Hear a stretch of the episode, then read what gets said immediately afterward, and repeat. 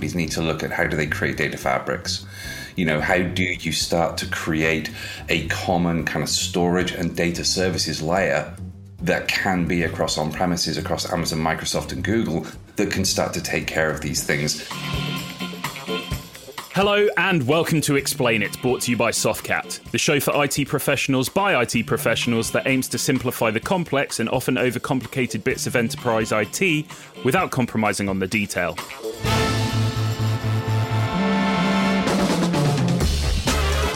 I'm your host, Zach Abbott, and in today's episode, we'll be looking at the evolution of the data landscape in a multi cloud world. Over the next 40 ish minutes, we'll discuss the explosion of data we've witnessed over the past few years and look at how we can manage that effectively in a multi cloud environment. We'll also turn our eyes to the future and see how we can best prepare ourselves and our infrastructures to ensure we're storing, accessing, and gaining as much value as possible from our data in a safe and compliant way.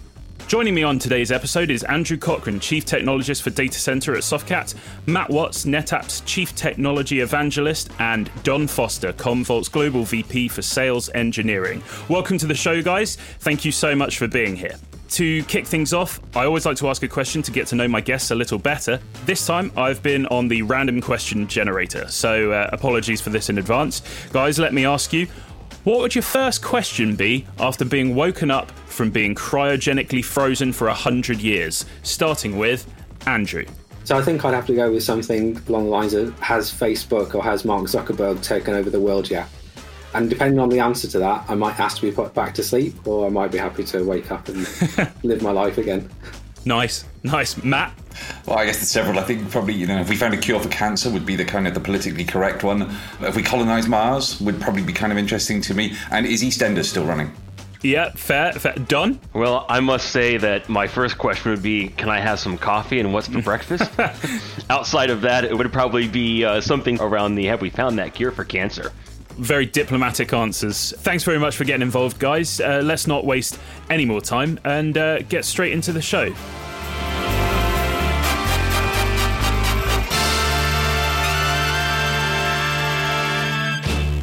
Now, before we dive in, Andrew, could you just really briefly tell me what is multi cloud? Yeah, so I think to answer that effectively, we need to take a little step back first and address hybrid cloud. So, hybrid cloud has been around for a while, and realistically, that was the mixture of a customer's own data center and one public cloud instance. Typically, this was looked at from more of an infrastructure lens, so think around terms of storage, compute, virtual machines.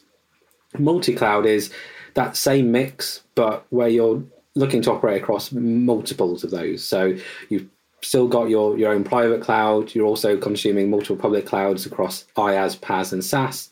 But rather than having two of those, you're looking about three, four, five plus. And I think as part of that, we're also seeing that that rise in maturity as well. Of it's not just operating multiple of those, but it's how you're operating them. So actually looking at them more as platforms, and then leveraging your applications and your data across those, and choosing the right services for what you're trying to achieve. And quite often that means moving to cloud native services to do that across those different platforms. Great, thanks, Andrew. So with the first question, let's go back 10 years prior to most companies using any cloud, let alone multiple clouds. What was the data landscape like then, and how did the majority of organizations store and access their data? So, I think looking back that amount of time, it was primarily within our four walls. As much as you might have multiple data centers, it was really where we could go and see and touch and operate those things. And we treated our, our data in that same way. We, we knew where it was, where it was going to live, how long we were going to keep it for, what it was being used for, because it wasn't as fragmented as what we're seeing now. Whereas actually those those four walls have been broken down. Our data resides in data centers, in cloud services, on endpoints, whether that be laptops, mobile devices, where that data is being accessed, captured, leveraged. And I, think 10 years ago, that, that wasn't the case. Why has it moved so quickly then and dramatically? That can be for anyone. In which case, I'll, I'll, I'll, jump in and let me let me sort of add to, to what Andrew's saying there, and, uh, again, interested to get other people's view on this. You know, if you go back sort of 10, 12, 30, however long ago, you know, a, a, lot of what is data was the stuff that was created with kind of systems of record, the more kind of business, kind of enterprise type systems. And what we've seen, the, the big shift has really happened over that, that, that time period. Data is everything nowadays I mean, everything. You know, as we went into virtualization, as we started to think about containers, and as we think about the cloud, data defines everything. It defines the application, the, the operating system, the virtual machine, the data being created. And suddenly it's not just people and applications creating data, we've got data being created by things. So I think that the whole definition and scope of data has changed pretty dramatically, which has caused people to think differently about it. So, Matt, I love that point actually, too, because it used to be, and I think, Andrew, this goes back to your point, kind of in our four walls, the boundaries, right? Data was tied to infrastructure. And as infrastructure has become, to your point, it could be a device, could be a sensor that's now creating data. It's no longer about data being locked in into four walls. And that's the sort of the dramatic element that's changed everything.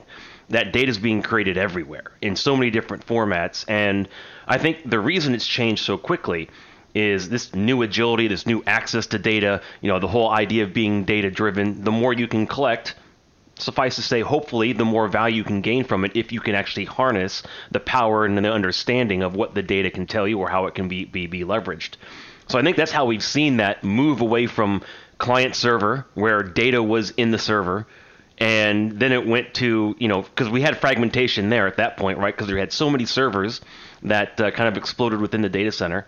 And then we started to centralize that network attached storage, SAN based storage, you know, all the different interconnectivities to help centralize. And now we've gone back out into the fragmented sense as infrastructure has no longer become so hard and defined as the cloud has come about, multi cloud, and the ability to really kind of burst and span what you're trying to achieve across all these different locations. It definitely brings a new challenge to the folks that are trying to harness the power of the data in their organization as they look at all these different new infrastructures and architectures.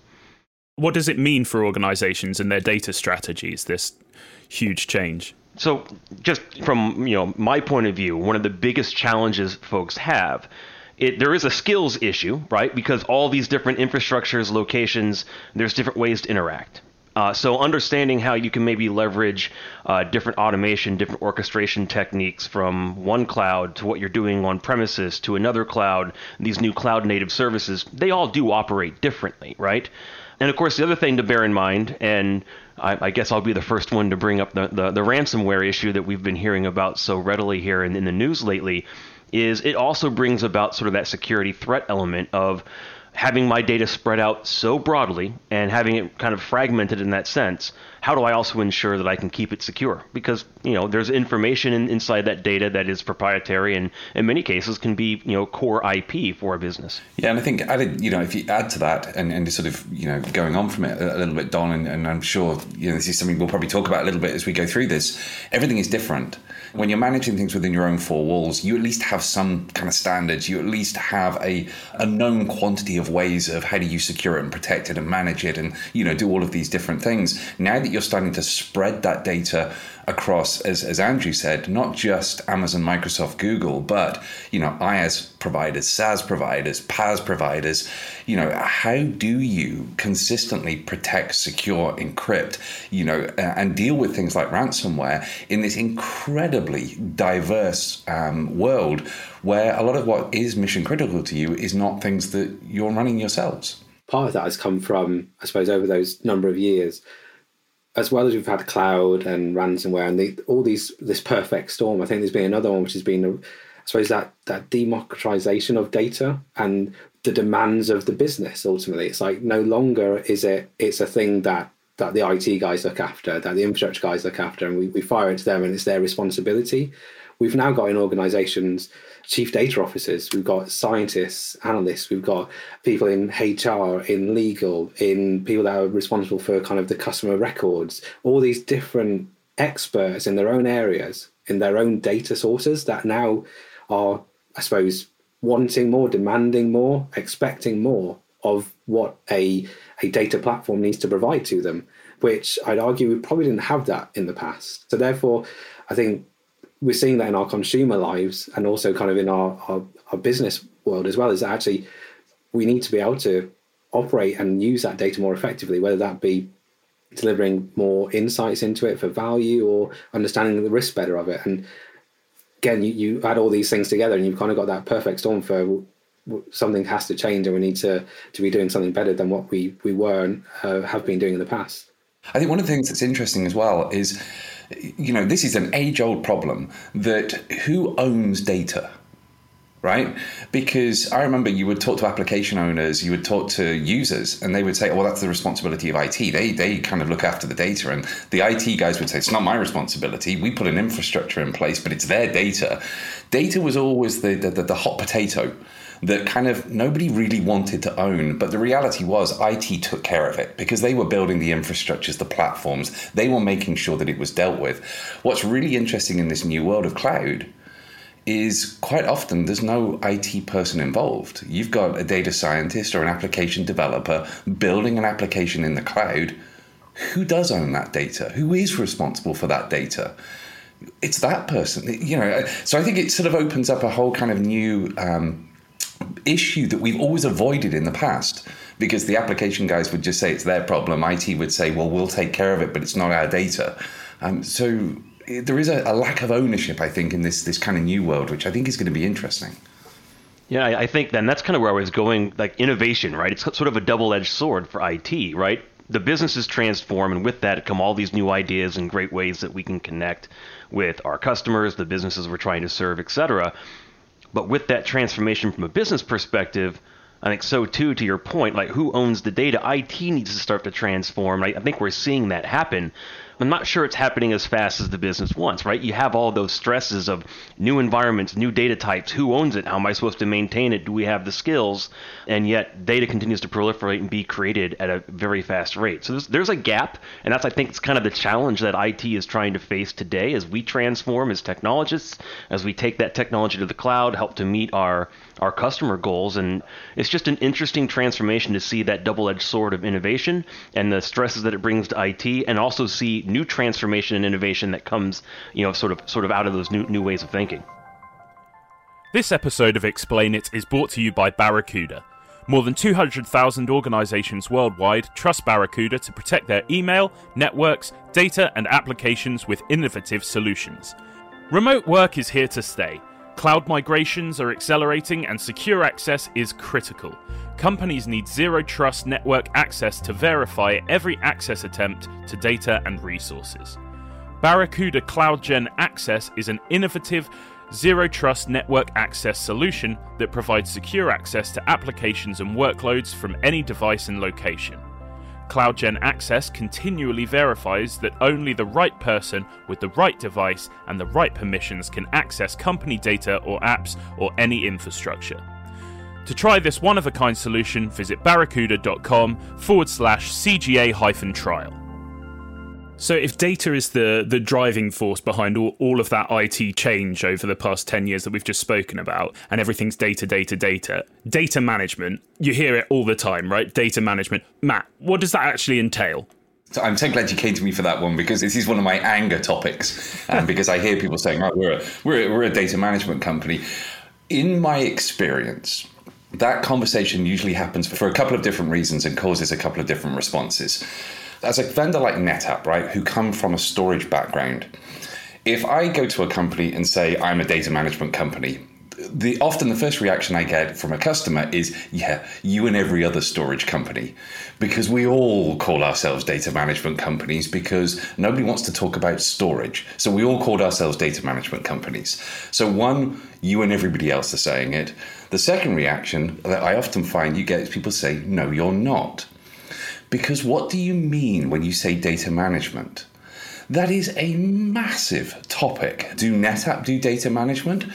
Yes, in one definition, because we help protect and secure and encrypt and mobilize, um, and now to some degree also look at compliancy around data, which I would argue is a form of data management.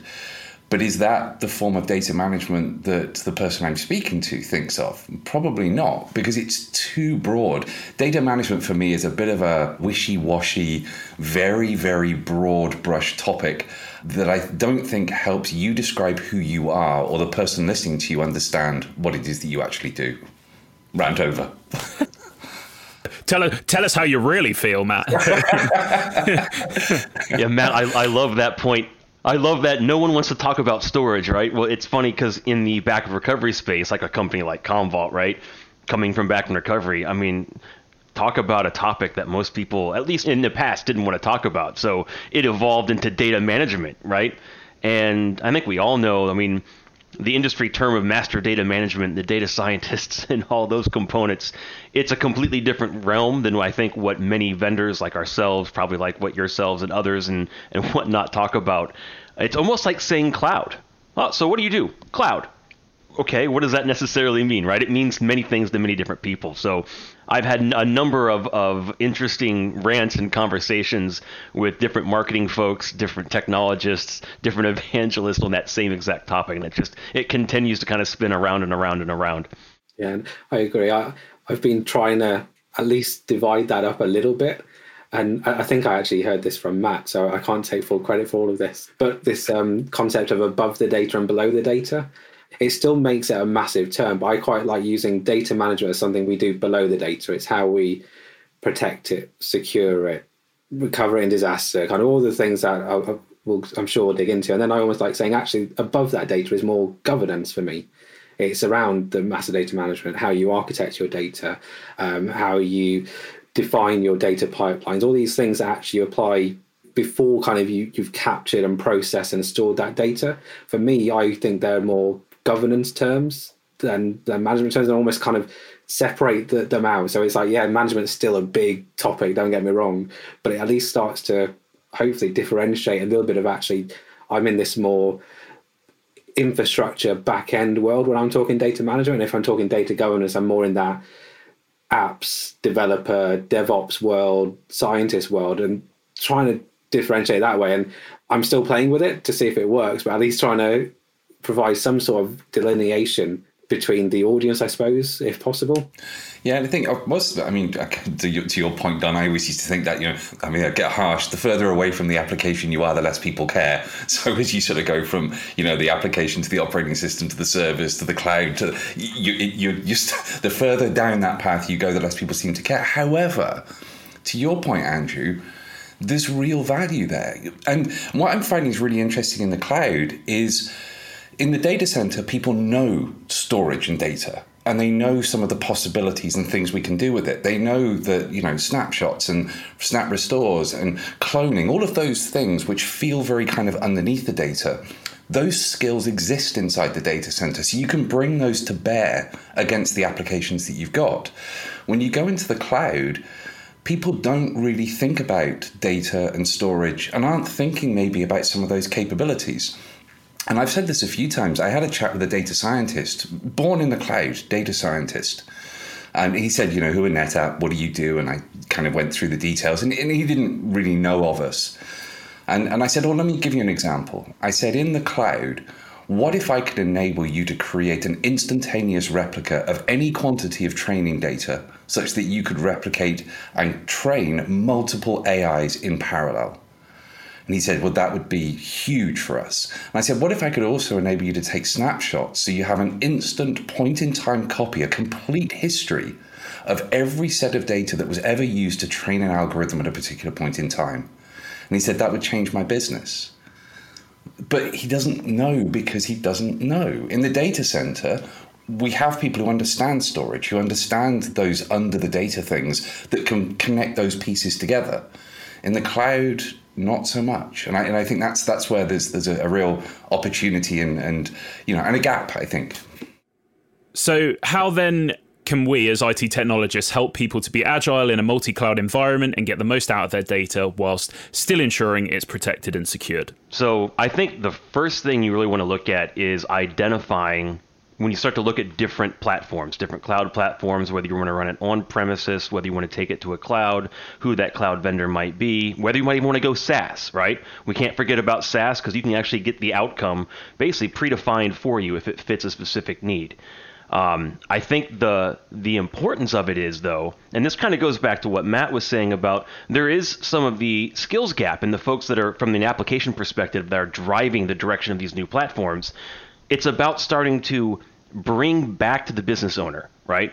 The potential value that the technology that we've been used to on prem, what that might look like in a sort of a, a refactored or, or, or a new technology, a new space like the cloud. So a lot of this goes back to, you know, as technologists, whether we're in the data center today, you know, there is a need for us to ensure we're sharpening our skills, that we're able to now communicate what that technology means to the application and business owner in a way that is not only relevant to them, but allows us to kind of highlight some of the capabilities within the technology of these new platforms. And not necessarily trying to just lift and shift ideas that we've done on prem into the cloud, but learning from what we've done there to tie into new technologies that may have been, been developed by some of these cloud providers and being able to then communicate what that value means back to the application owners. In many cases, you know, these new platforms, they're awesome from an agile development perspective. They're awesome to recreate new ways to think about, you know, reaching out and providing the level of scale, the level of touch, collecting new, new types of data sets uh, for the customer or the business that you're working with. But the challenge there—it does go back to if you don't know what you don't know, then is it secure and is it protected? And so the idea here is as technologists, as IT folks, it's getting ourselves more ingrained with the what's possible, getting our platforms more sort of orchestrated and operational with maybe what your different cloud providers, your Microsoft, your Google, your AWS provides from a security perspective. It's, you know, having more of that robust platform to platform handshaking and then, of course, making sure we can communicate back to the business the value that these tool sets can provide, and the way that when the question is asked, what happens when we get hit by a ransomware attack, or what happens if this goes offline, to make sure that that, plan is already in place and built with the idea of what the cloud or these new platforms can offer, right? So, I guess, long story short, what can we do? It's all about thinking forward and almost starting to re architect the ideas of how we're securing and protecting data on premises and starting to think, all right, how do I apply those same methodologies? You know, still have the value of orchestration, centralizing, being able to take advantage of all these services, be it SaaS, be it cloud, be it cloud native, different, you know, serverless platforms, etc. How can I start to manage this as a whole and provide the same level of agility for giving access back to that data in case something were to strike? It's not easy. It's definitely complex, but it's working through that path, and that also kind of leads to the transformation of IT professionals, of you know the value we can offer back to the business and, and technology, even in the cloud world.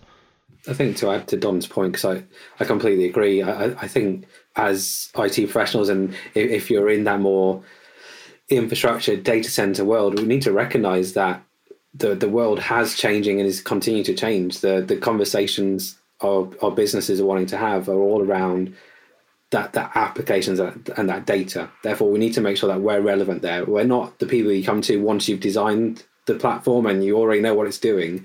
We want to be there at the beginning of that conversation to make sure that we're ingraining all these principles from day one and advising on them. And I think it's been able to have those conversations. So actually, when you're forming this team, almost like a a cloud center of excellence, but we want a, a, data space center of excellence to be able to look at data across the entire landscape, to be able to say, actually, what is it? Do we understand it? What's appropriate levels of protection? Where does it need to reside? How long for? Who needs to have access to it?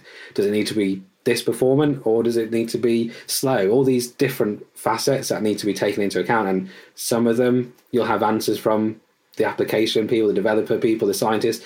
Some of them they won't even know the question to ask, which is why you need people that have been in this world and doing it for a long time to make sure we can bring the expertise in at the beginning or as early as possible. And it's not, again, here, here's another thing IT to protect. And all of a sudden you've got this new cloud platform which you can't hook in all the things you want to because it's already done and dusted and you've just got to look after what you've got if we've had a look there at data management and protecting data and what data management really is, let's maybe look at the challenges organizations face today in a bit more detail. So, there are so many compliance and regulatory pressures around data. How do we go about navigating that multi cloud world to ensure compliance is consistent across our cloud environment?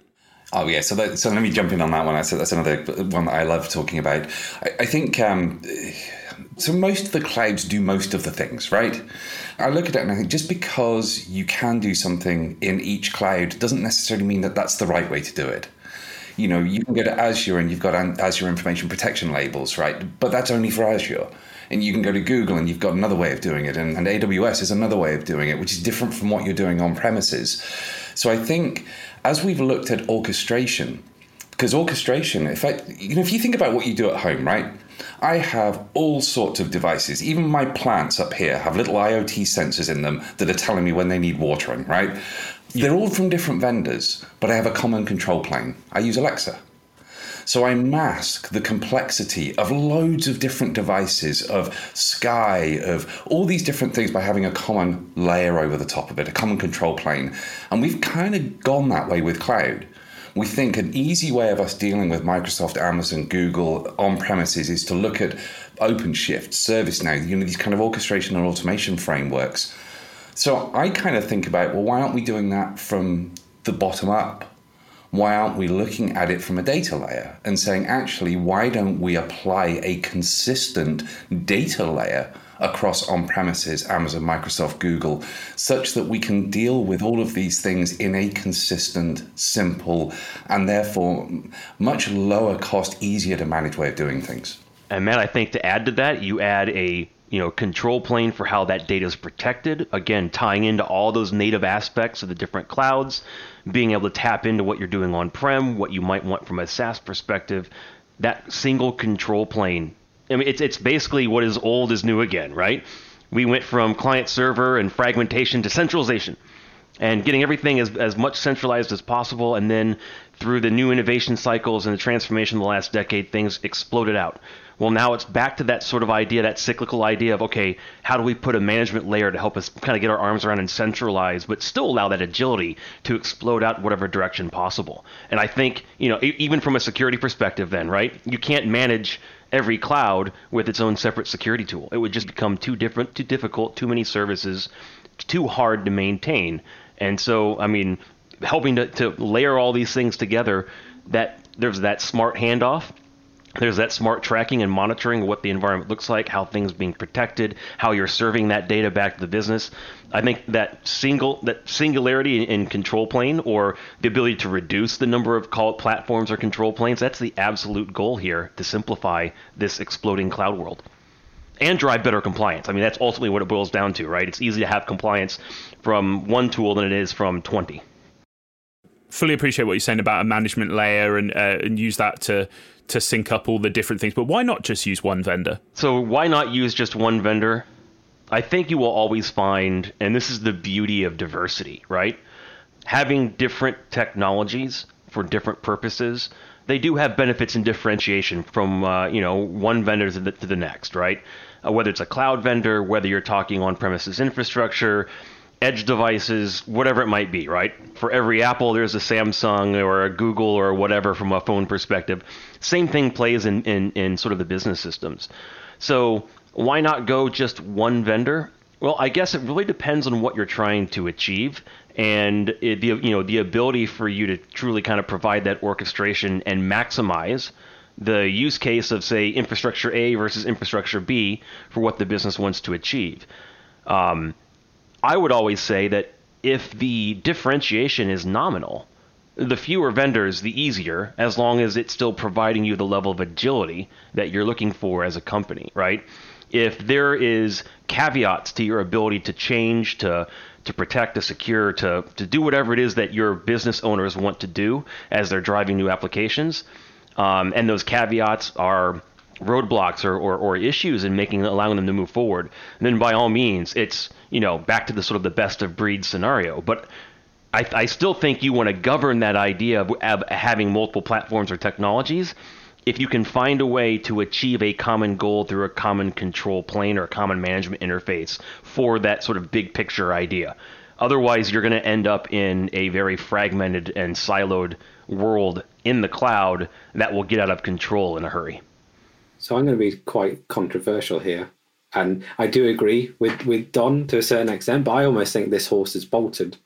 I think we live in a world now where getting to one vendor is really difficult. I won't say impossible, but I think it's really difficult um, when we think about a multi cloud world because of that proliferation of SaaS. We're seeing that rise of customers don't want to be running themselves, they want to go buy an outcome.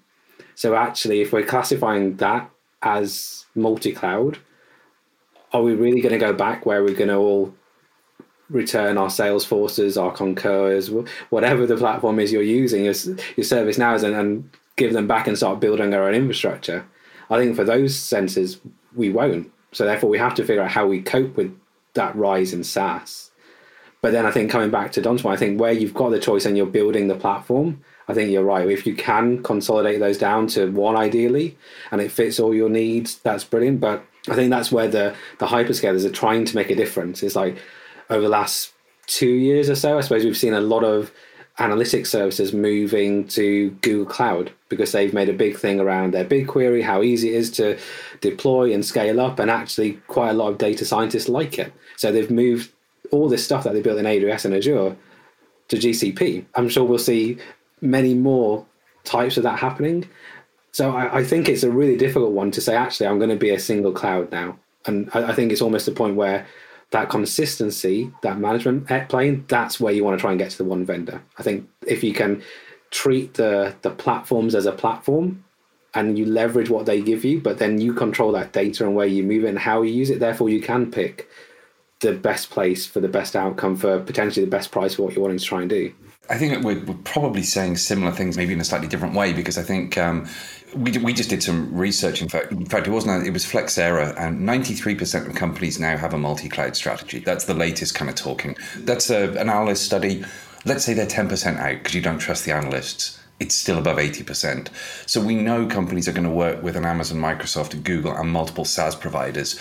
Knowing that, I think what you've got to look at is where can we create some level of standardization because you know we are going to work with all three of them. So how are we going to do data protection encryption security backup recovery? You know uh, there has to be common control planes that we can layer across the top of this that reduce the complexity of doing it.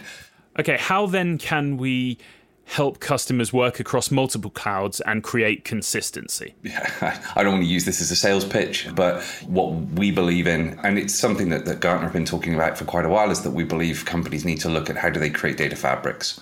You know, how do you start to create a common kind of storage and data services layer that can be across on premises, across Amazon, Microsoft, and Google that can start to take care of these things. To, to Andrew's point, a lot of that is the under the data how do we make sure it's it's protected, encrypted, secured, mobilized, you know, etc., etc. But then I think to what Don might come in and talk about, you've then got to look sort of from above the data as well. How do we ensure that it's secure, it's compliant, it's you know, so so I think there's there's things that certainly NetApp and Commvault are certainly working on in that space. Yeah, absolutely. I mean, I like the below the data and above the data sort of picture that you kind of put into our minds when we think about data management. It's a very, very good way to think through it. And I think the other thing to, to also think through here too is it kind of goes back to just because you can doesn't mean you should per se, right? I mean, it, like like you say, Azure has their own technologies, AWS has their own technologies, Google has their own technologies. They also have all of the common APIs that you could potentially tie into and, and start to deliver similar ideas to what also is built on premises. So that control plane that can cross all of them is really important. And I think I do want to touch on one other thing too. I think that that helps when people think about SaaS, and if you look at any of the SLAs or contracts, even behind the cloud providers, you know, at the end of the day, you as the customer are responsible for the data there, right? And most SaaS providers are very similar across across the board. What I think is interesting is the reason why most people go towards SaaS is they ask themselves the question, do I want to build this technology and manage it and maintain it and operate it and care and feed it and everything else? Or do I just want the outcome of what this technology offers and go down that path? Nine times out of ten, and while it might be its own separate cloud or really a cloud built within a cloud that's already you might be leveraging, the the beauty of that is is you're able to say, okay, I don't want to manage the infrastructure. I want to focus on what's important, which is the data. So the point is then that same control plane above the data from a compliance perspective, how you're ensuring you know, even disaster recovery and availability for some of those data sets that you find are key and important, whether it be SaaS, cloud driven, a hybrid model on prem, even old school mainframe. You need to have some sort of way that you can link all of that together where you're not putting undue load or pressure on your IT teams to provide back that sort of compliance, that tracking, that recovery readiness, that governance. If you continue to take that fragmented approach, of the well, I'll use that tool for them, this tool for them, this tool for them. you're either going to have a gap, as we find, you know, that's already maybe the horse out of the barn sort of scenario that Andrew talked about. He's probably right. The horse is probably already out of the barn. So the only way we can try to pull them back, at least into the stable, so to speak, is to try to try to find that unifying technology that can start to link into all these different platforms and that's where the control plane idea comes from it gives you the ability to say i don't want to build the solution i want the outcome that's cool but I still need to have all of these other above and below the data requirements that are that are tapped into how I'm leveraging that new infrastructure, that new location for data. I'd love to pick up and add an additional question actually to Matt and Don here around SaaS. And I would say a vast majority, I don't know what the figure is, but probably high 90%, you sign up for the service, therefore you agree that you, you can't hook into that data. You can use the tool and whatever they provide, but nothing else. Therefore, this this construct and this idea we've been talking about around this this data management plane falls down for those situations. And my my own personal opinion is I kind of I, I almost worry whether we're heading to a place which as organizations we're going to regret in the future the fact that we're we're being attracted to this SaaS model because of all the things Don just put forward around kind of these operations and things like that. But by the means of doing that, are we giving up the the thing that is the crown jewels to every organization, which is that data and that information, by giving it over to them to say, actually, we're trusting you to protect it. And it comes down to ultimately the lawyers getting in the room to review contracts and make sure if anything does go wrong that you can get the money back for it. But is that really the best approach? So my own personal opinion is I'm quite worried about it. I, I worry if kind of we continue down this path that it might be kind of some major event that happens for some for us to realize actually we should have been demanding more of SaaS providers to say actually it's our data. We want your service, but we want our data. I suppose what what are you guys saying? What do you think about this? Is it are we heading to a dark place or am I really over exaggerating it and it's actually all we're going to be fine? It's always good to question these things, especially when it comes to data. I think you should always have a little bit of paranoia when it comes to data you know, I think we it, it's too easy to be complacent. Ransomware is rife at the moment. I think Microsoft just published some new numbers about the, the rise in, in cases that they're seeing. We always need to be a little bit concerned about, you know, who has our data. Are they taking care of it? Is it protected? But again, I, for me, it's sort of back to this idea why I think a data fabric is a good idea. And again, I'm going to reinforce the point this is not a NetApp thing.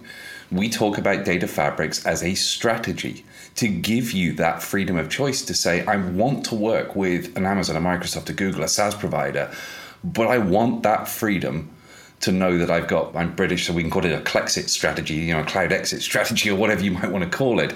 But I've put myself in a position where I've got the benefits of what they're doing, but I've removed maybe some of that, that kind of lock in. It's a good observation, Andrew, and I, I think it's we're right to, to question it. Yeah, and I, I do think that if, if you're a customer, you should be holding your SaaS providers more accountable. At the end of the day, you're the consumer, you have the choice. And I think the idea of the data fabric, right, or, or having that common control plane becomes super important. If I'm going to use the Clexit idea, even though I'm an American, I, I rather like that. That's kind of funny. Uh, cheeky, as they might say, right?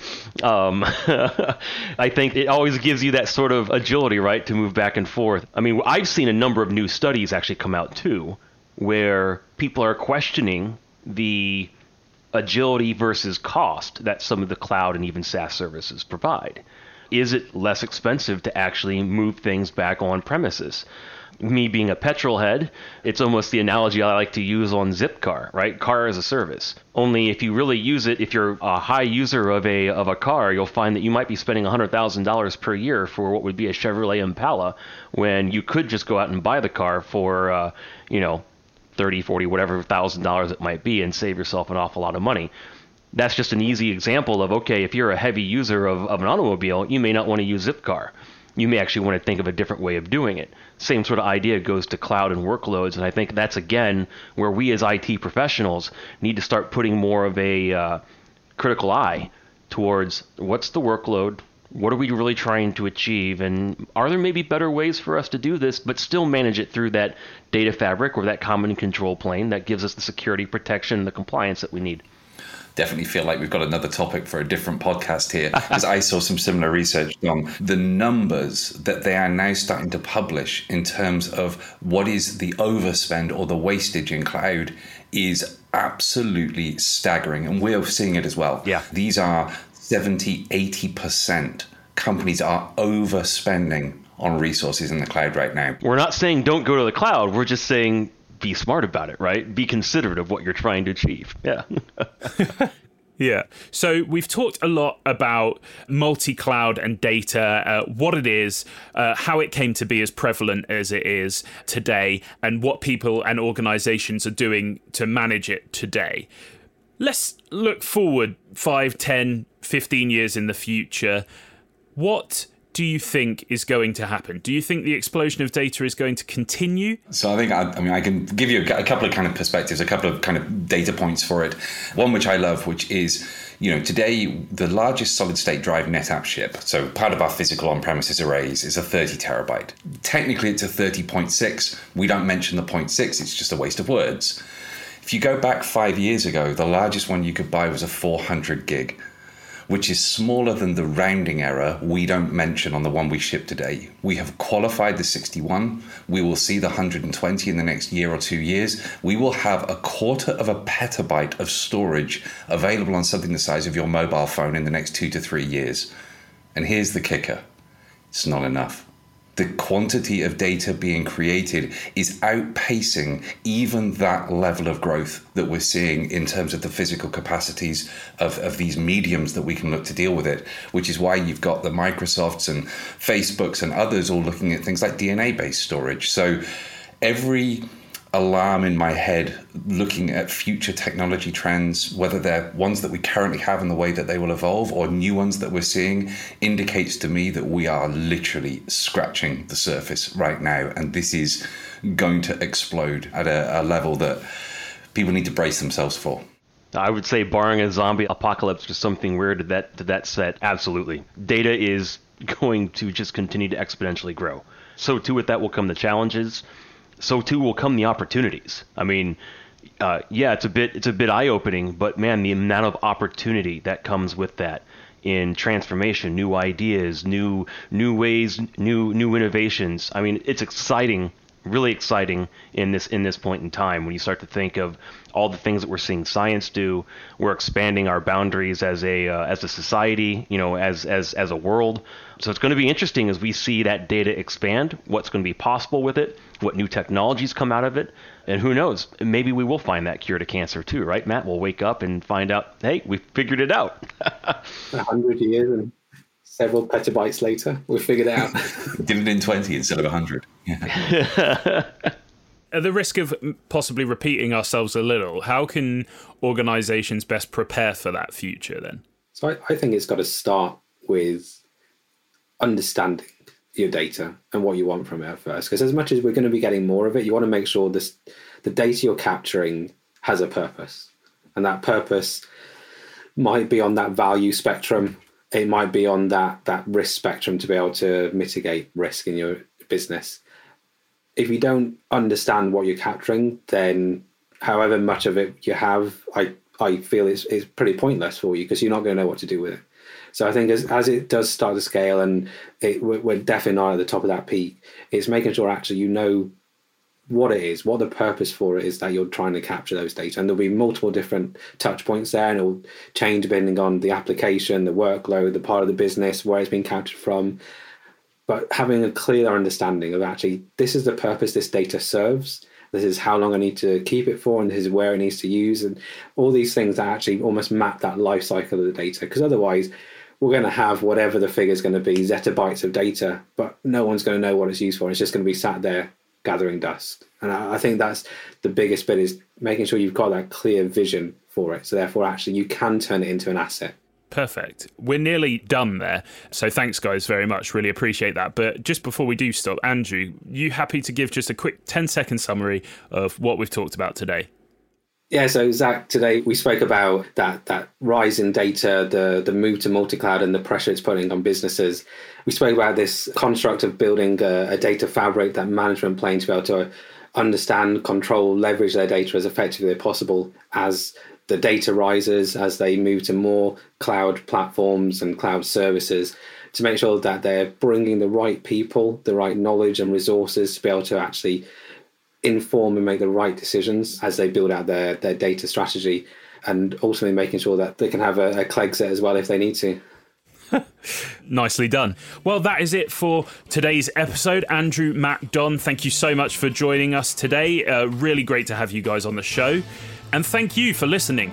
If you want to know more about anything that was covered in this episode or want to get in contact with us, feel free to email us at podcast at softcat.com. Make sure you click subscribe wherever you get your podcasts. And also, we'd really appreciate you giving us a review or a comment on whatever podcast platform you use. We'd really love to hear from you.